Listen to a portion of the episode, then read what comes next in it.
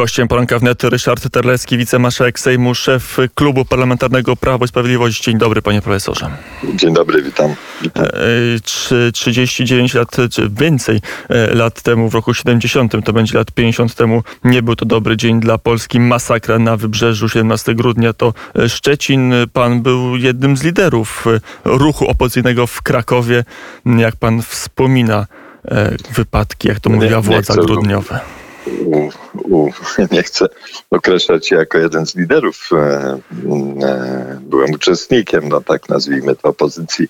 No grudzień spędziłem, spędziłem w, na Montelupich. E, zostałem zatrzymany we wtorek, więc właściwie wtedy, gdy wiadomość o tym, co się dzieje na wybrzeżu, zaczęła dopiero docierać do Krakowa.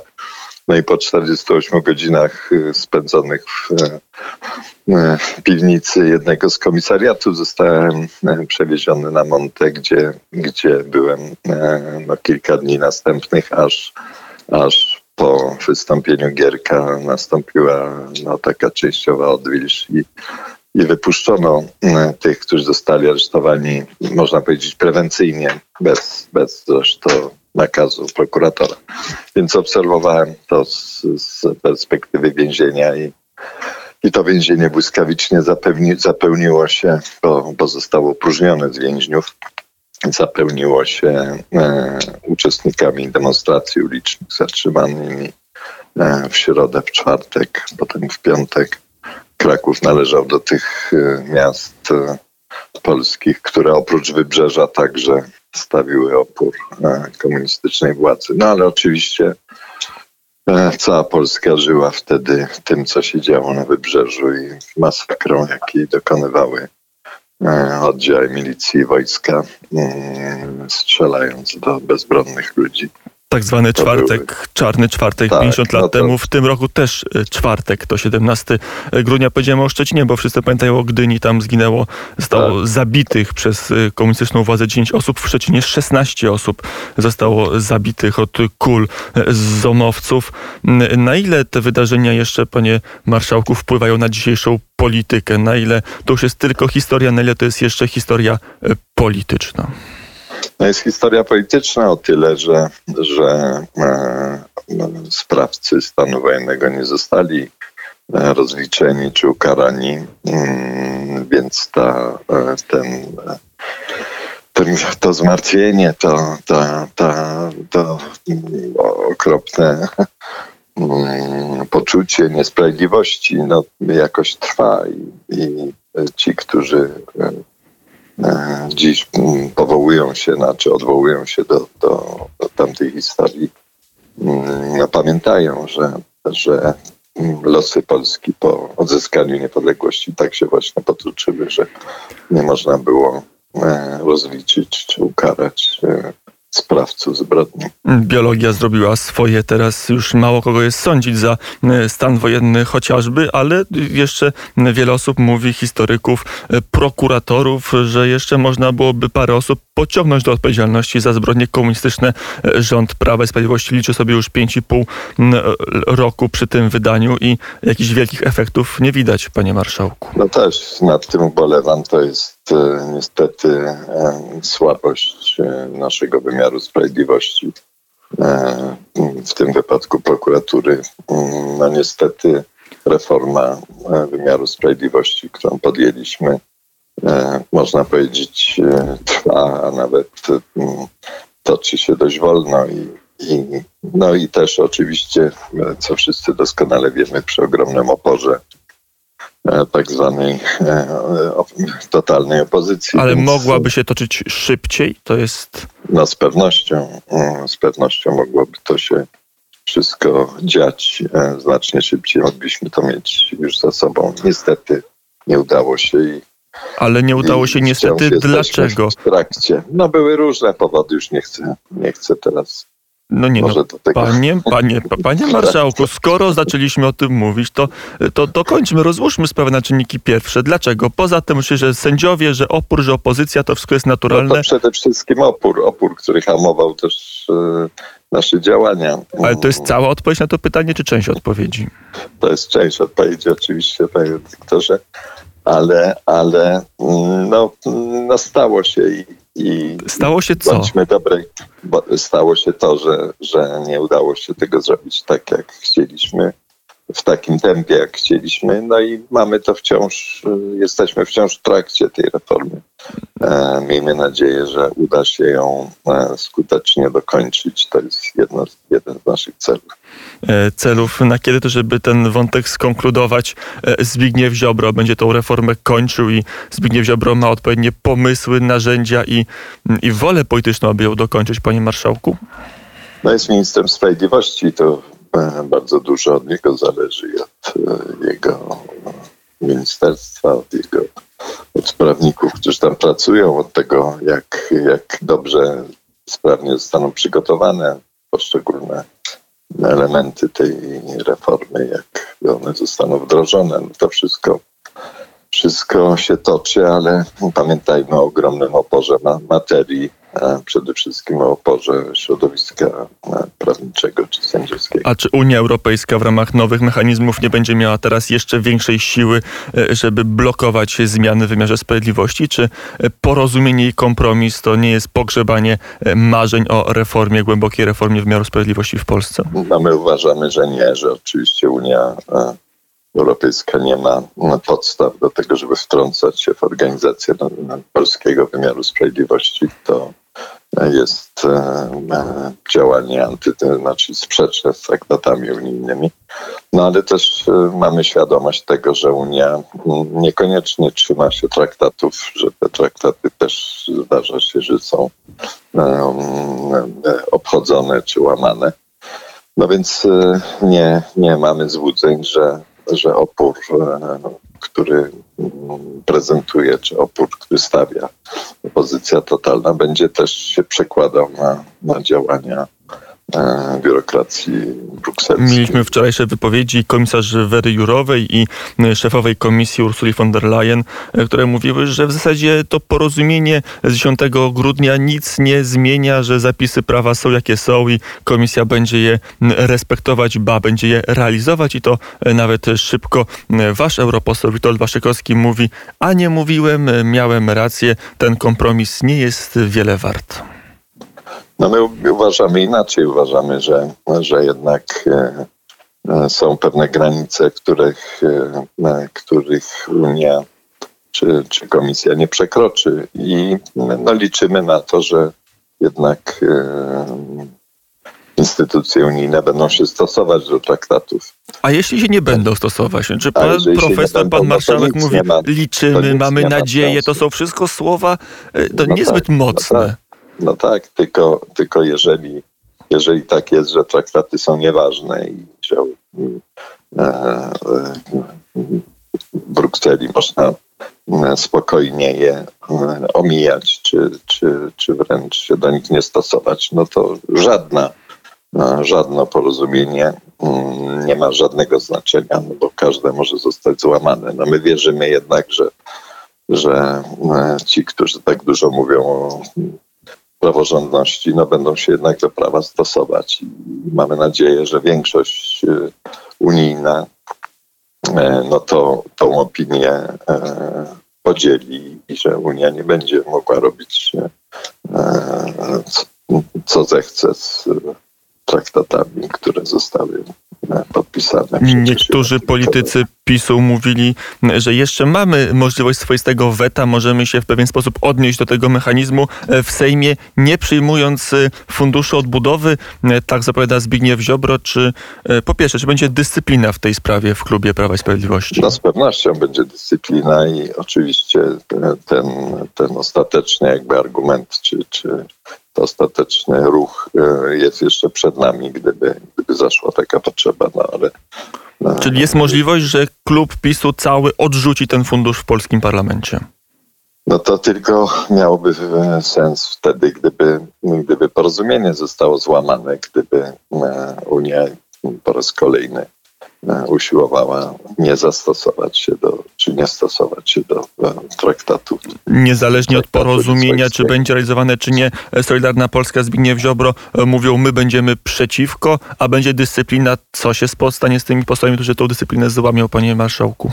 No ja nie wierzę w to, żeby, żeby część naszego obozu, czyli Solidarna Polska, zmierzała do, do zerwania koalicji, naszej koalicji Zjednoczonej Prawicy. Ale to się okażą miękiszonami, y, że tak użyje języka pana ministra Ziobro? No, y, y, grają swoją, można powiedzieć, grę polityczną, stając na naszym prawym skrzydle, ale, ale w ostatecznej, w chwili ostatecznych decyzji, no jedność prawicy będzie chyba mam nadzieję, najważniejszym. A to będzie kolejna sprawa jak piątka dla zwierząt, że to jest sprawa o jedność prawicy. Jeżeli Solidarna Polska zagłosuje przeciwko, to e, stanie się partią zewnętrzną wobec obozu rządzącego?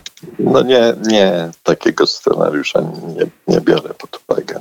No dobrze, ale... To jest niemożliwe. No jak to jest niemożliwe? Przecież posłowie mają wolny mandat, y, usiądą, włożą kartę no, w maszynki no, ale, i zagłosują ale, przeciwko. Ale racja jest y, po stronie jednak jedności prawicy. Jeżeli, jeżeli by nasza koalicja miała się rozpaść, no to, to konsekwencje tego mogą być bardzo poważne, łącznie z y, przyspieszonymi wyborami. Tego oczywiście do tego nie chcemy dopuścić i myślę, że Solidarna Polska jest na tyle rozsądna, że, że również do takiego e, do takiej decyzji się nie posunie. Mm, panie marszałku, przy telefonie Ryszard Terlecki, wicemarszałek Sejmu. Ja mam pewne déjà vu, bo po raz kolejny rozmawiamy o tej Solidarnej Polsce i o spoistości obozu rządzącego. Solidarna Polska nie daje zapomnieć, że to jest koalicja.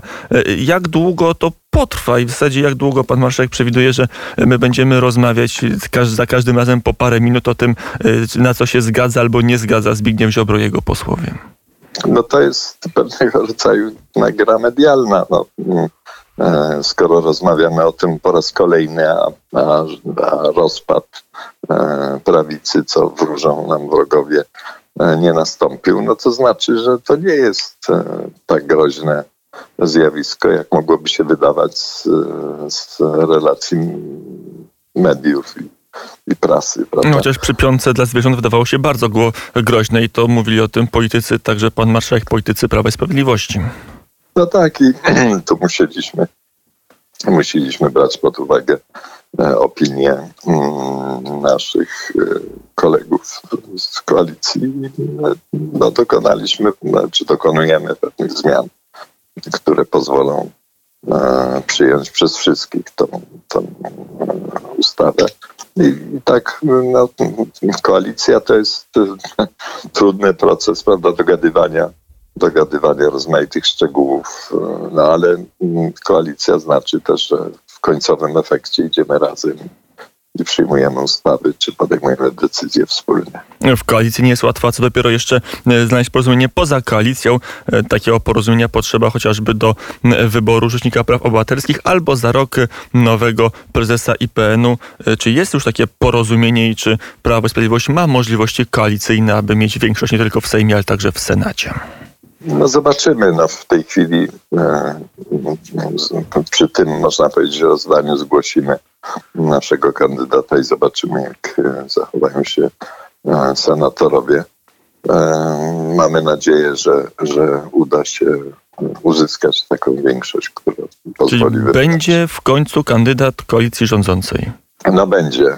Zgłosimy tego kandydata w najbliższych dniach i, i, i mamy nadzieję, że on zostanie rzecznikiem praw obywatelskich. To będzie poseł, były poseł? Z... To będzie poseł, ale, ale tak e, można powiedzieć poseł mało polityczny, bardziej, bardziej sprawny urzędnik i prawnik.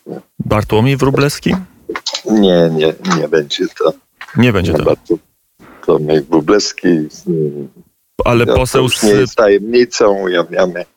To będzie e, poseł Piotr, znaczy minister Piotr e, Wawrzyk, obecny wiceminister spraw zagranicznych, taka osoba, która wydaje mi się nie, nie powinna wzbudzać jakichś nadzwyczajnych kontrowersji w, i, i sprzeciwów opozycji. W Sejmie nie będzie kłopotu, macie większość, w Senacie większości nie macie.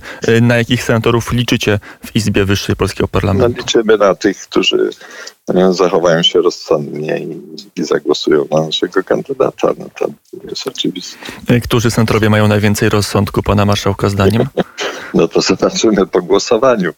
E, Ale tak w ciemno wistujecie, czy jednak ten wist jest jakiś Nie, no przemyślany? próbujemy oczywiście e, rozmawiać z senatorami, przekonywać ich i myślę, że coś z tego wyniknie. No i z którymi senatorami rozmawiacie z panem? A nie, to tego, tego na tym etapie nie, nie będę e, ogłaszać. E, przekonamy się wszyscy Także pan, panie redaktorze, gdy odbędzie się głosowanie.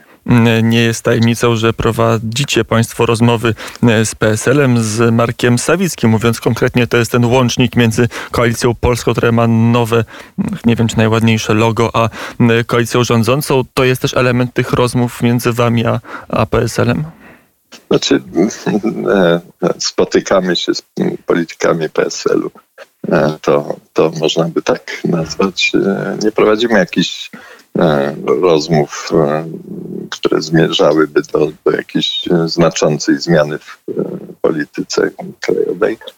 Natomiast oczywiście w, w, czasie tych rozmów pojawiają się też tematy no, bieżące, takie jak wybór rzecznika czy no, e, sprawa IPN-u jest jeszcze dość odległa, bo to dopiero maj, więc e, takiej rozmowy chyba jeszcze nie było. Czyli e, pan, pan minister Wawrzyk, Piotr Wawrzyk był konsultowany w czasie rozmów państwa z PSL-em?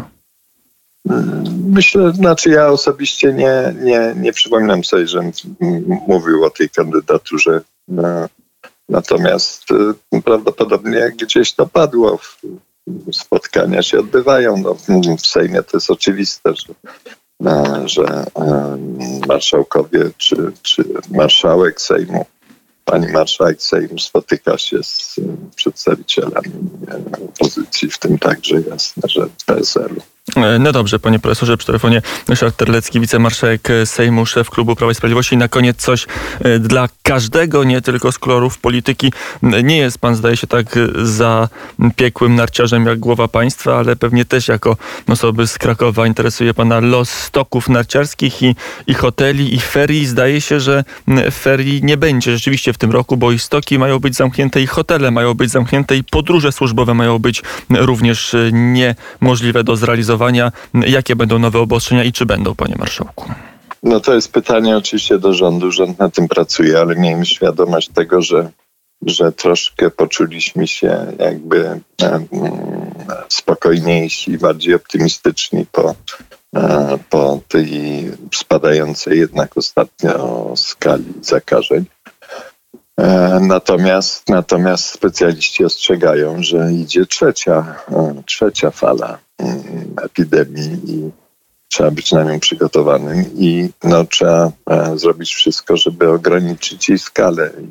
Stąd wydaje mi się, że to będzie bardzo kluczowy, ale też niebezpieczny moment, znaczy okres świąt Sylwestra, ferii, tych, tych krótkich, znaczy tych, które zapowiedziano na, na, na początek pierwszą połowę stycznia od tego, jak się wtedy zachowamy, będzie zależało, e, będzie zależała skala tej trzeciej. I rząd trzeciej, nam tak. pomoże w tym zachowaniu, w tym sensie, że no, wskaże... To jest obowiązek, to jest obowiązek rządu, żeby przewidywać rozwój sytuacji i zapobiegać e, no, nieszczęściom, które mogą się zdarzyć, jeżeli ta trzecia fala rzeczywiście na, w nas uderzy. Bo nie ukrywam, to jest, to jest też decyzja polityczna i nie, nie wierzę, żeby pan marszałek nie był e, poniekąd konsultowany w tej e, kwestii, czy wprowadzać obostrzenia, bo to się potem odbija na sondażach, na poparciu dla partii politycznych, na wszystkim się odbija na gospodarce. Wszystko, wszystko to rozumiemy, że, że, że ta frustracja i, i irytacja związana z obostrzeniami narasta.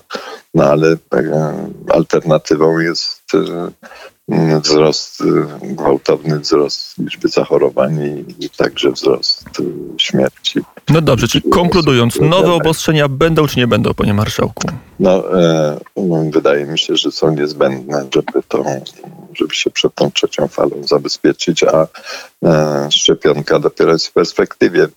Ona e, pierwsze efekty może przynieść najwcześniej wiosną, więc przetrwajmy jakoś e, tą zimę, która jeszcze będzie niebezpieczna. A o szczegółach poinformuje pewnie minister zdrowia i pan premier Mateusz Morawiecki. Profesor Ryszard Terlecki, wicemarszałek Sejmu, szef klubu parlamentarnego Prawo i Sprawiedliwość był gościem poranka wnet. Bardzo serdecznie panie marszałku dziękuję. Dziękuję bardzo, do usłyszenia. Do usłyszenia. Mamy godzinę 8.35 na zegarach. Czas teraz na muzykę, zaraz potem wracamy do studia.